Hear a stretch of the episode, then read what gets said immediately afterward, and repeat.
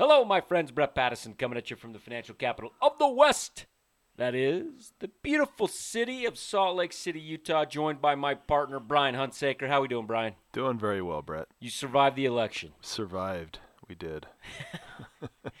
Maybe. It's not even over yet. Yeah, crazy couple days. Crazy couple days. We wanted to bring up a few topics today, in, including the election and what we know now and the impact it could have on your portfolio and financial plan, which hopefully you all have. But to start out, I want to give an idea. It's been a terrible year for many reasons, good year for other reasons.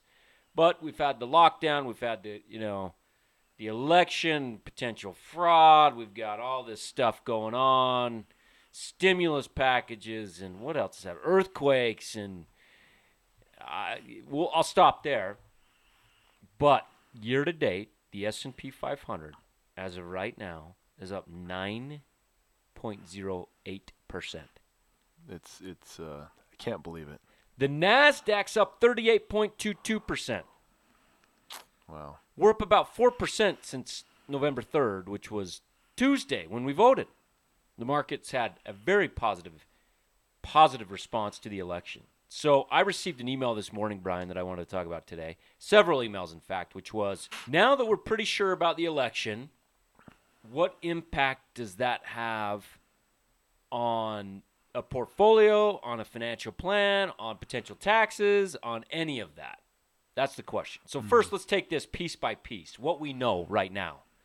What we know is there's a probably strong likelihood that Biden wins the presidency, Looks that way. and the Republicans hold the Senate. That is that is a very good situation. Why, Brian?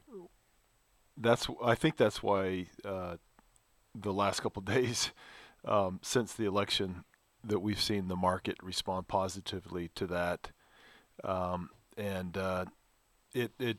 Uh, I think there was some fear, and I, and up up to up coming up to the election, um, we saw a little weakness in the markets, and there was worry that there would be a blue wave, and that uh, some we would probably see higher corporate taxes and higher personal taxes, and and that i- i- if we have some gridlock in Washington D.C.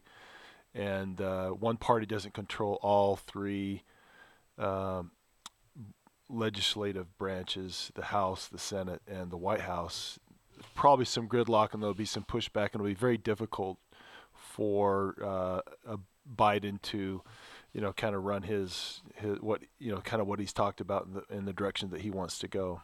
So I talked to many clients before the election, and we talked about his tax plan, which for high wage earners, which a lot of our clients are, those people were that I was talking to, they were concerned that, for example, capital gains was going to go from 22ish percent up to 40 percent. Mm-hmm. And so they said, hey, let's make some portfolio adjustments. If he takes place, I need to free up some cash, and I don't want to pay an extra 20% on top by waiting until next year. Right. And so we don't have to worry about that. So now there's that gridlock to where the, the It'll be difficult. I think that the market is relieved, uh, Very and that's what we're seeing here. Yeah. we've got we've got the the fact that you can't push through likely, I mean, almost a guarantee you can't push through that that high tax legislation that that Biden ran ran on. You can't you can't push through most of what he ran on because of that Senate which is now controlled or still controlled by the Republicans. right. which is what the market loves. The market loves gridlock. You also think about healthcare stocks, which have soared in the last few days.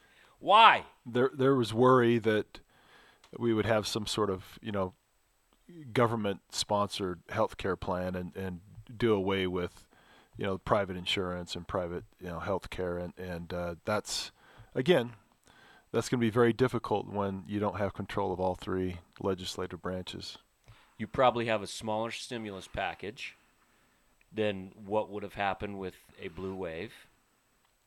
So government spending will, you know, be reined back somewhat. Which is good. again another positive uh, from from a financial from the financial markets and the way the markets are look at it, looking at it, and and I would emphasize that these uh, I think the market's reacting, and, and these are temporary reactions. Um, after there's these temporary reactions, the market will kind of settle down and, and, start looking at fundamentals and how our company's doing. Fundamentals and, will always catch up. Right. The fear also of you look at tech stocks, which we own plenty of tech stocks, have done phenomenal the last couple days. Yeah. Because a divided government reduces the likelihood of tech regulation. Well, and I think there's uh, there's uh, at least the feeling that uh, if there was a you know if Trump would have won the presidency, that there would be that that he would likely go after uh, some of these big tech companies and and antitrust regulation. And there's less likelihood with a you know president uh, with a you know Democratic president. I don't know that that's that's the case, but I think there's probably uh, more difficult to to get that done. Yep. Yeah. There's a less likelihood of it happening. Right. The market, like you know, the market loves gridlock because it hates uncertainty, and it hates legislative risk, and so the market's responding how it should. You know, will it continue at this pace? No, we're up pretty good on the year so far. Will it continue this pace? To your to your point, Brian. No. Fundamentals will ultimately catch up. Right, right. And I I made a recent comment uh, yesterday on Instagram talking about there's been seven Republican presidents since 1942, seven Democratic presidents, seven Republican and seven Democratic presidents each since 1942 the market's gone up incredibly well over the last 78 years, and uh, I think the market will continue to go up regardless of if there's a Democratic or Republican president over the long haul. Yep. Yeah. So, what should clients who are worried about the impact it has on their financial plan or portfolio, what should they be thinking right now? How would you answer the question to a client that has that concern?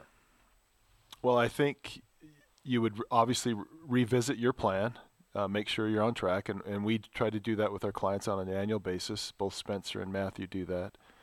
Um, that's one thing.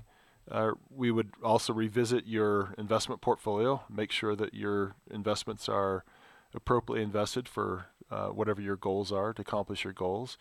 But really, that that's not. I would give. I would have given you the same answer three months ago, prior to the election. It really hasn't changed. So people shouldn't worry, is what you're saying right. either way. Yeah, I mean, yeah. I have I have not done one thing personally different in my portfolio preparing for this election. Not one thing. I've, I've never changed my investment approach or my long-term financial goals based on an upcoming election. I've never done that. I just don't think it's it's it's just doesn't make any sense to me from a portfolio standpoint. From a financial plan standpoint, there were tax considerations, maybe estate considerations based on a blue wave versus gridlock. Those are no longer worries. It doesn't look like it. At least they're not the worries that uh, going prior. Now, I do. Uh, I would say that uh, those are real concerns. If if you have long-term capital gains tax going up or long-term taxes going up, there might be some short-term adjustments that you might need to make because maybe some new policy coming down the road. But I, when I say I'm not making changes prior to an election, I'm talking looking at really major portfolio adjustments or the way I do things and or the way we invest or the way we plan for retirement. I'm I'm not making changes you know, um, when we look at it from a long-term perspective, but there might be some short-term adjustments based on you know new policy or taxes, potential ta- increases in taxes coming forward, which looks less and less likely, which it, is good, right? Which is again why I, we why we don't. I believe that we like gridlock. I believe that's good. Yes. Yes. I do too. Guess who else does? The market. Otherwise, it wouldn't be up so much right now. Yeah. So if you if you are losing sleep over the impact of the election on your portfolio. There's a couple things, right? Number one, you might have too much risk in your portfolio or you don't understand the risk. So talk to us. We've reached out to all of our clients to help them understand this. Uh, if you're not a client, you're scared, reach out. If you are a client, and you just want reassurance, reach out. The second thing is if you're losing sleep, you, you may not understand the businesses that you own within the portfolio. You have to have confidence in those businesses, which you've spoken to plenty of times before, Brian. Yeah. And if you're not aware of those companies, or if you're just buying a ticker symbol because it's cool or the chart looks good, that's not a reason to own a business. Right. You know, when we talk about risk too, we, we define risk as the the probability that you lose your capital permanently or permanent loss of capital. And uh, and when you think about owning a business over, you know, say a period of years, and we're not talking months or weeks, market volatility is not risk.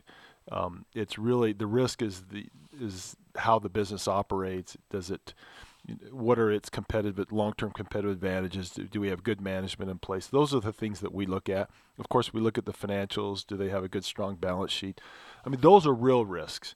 You have management risk you have you know competitive risk you have you know financial risk in, in the sense of is their balance sheet strong? Do they have do they have moderate amount of debt you know and those sort of things? Those are things you need to look at. It's not market volatility especially when you're looking at an investment over a long period of time. Yep.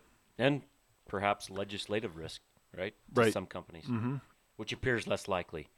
So if you are still concerned if you don't know really what direction you're heading in just reach out to us. Email me, Brett at IGGA.com, B R E T T at IGGA.com. Let's let's set up a time to talk and and fix or or make it possible for you to sleep at night better. And if you have questions or some a topic that you want us to discuss on these podcasts, let us know too. Yep, same email. Yeah. Love to hear from you. Yep. Hope that helps, my friends. It's been a crazy week.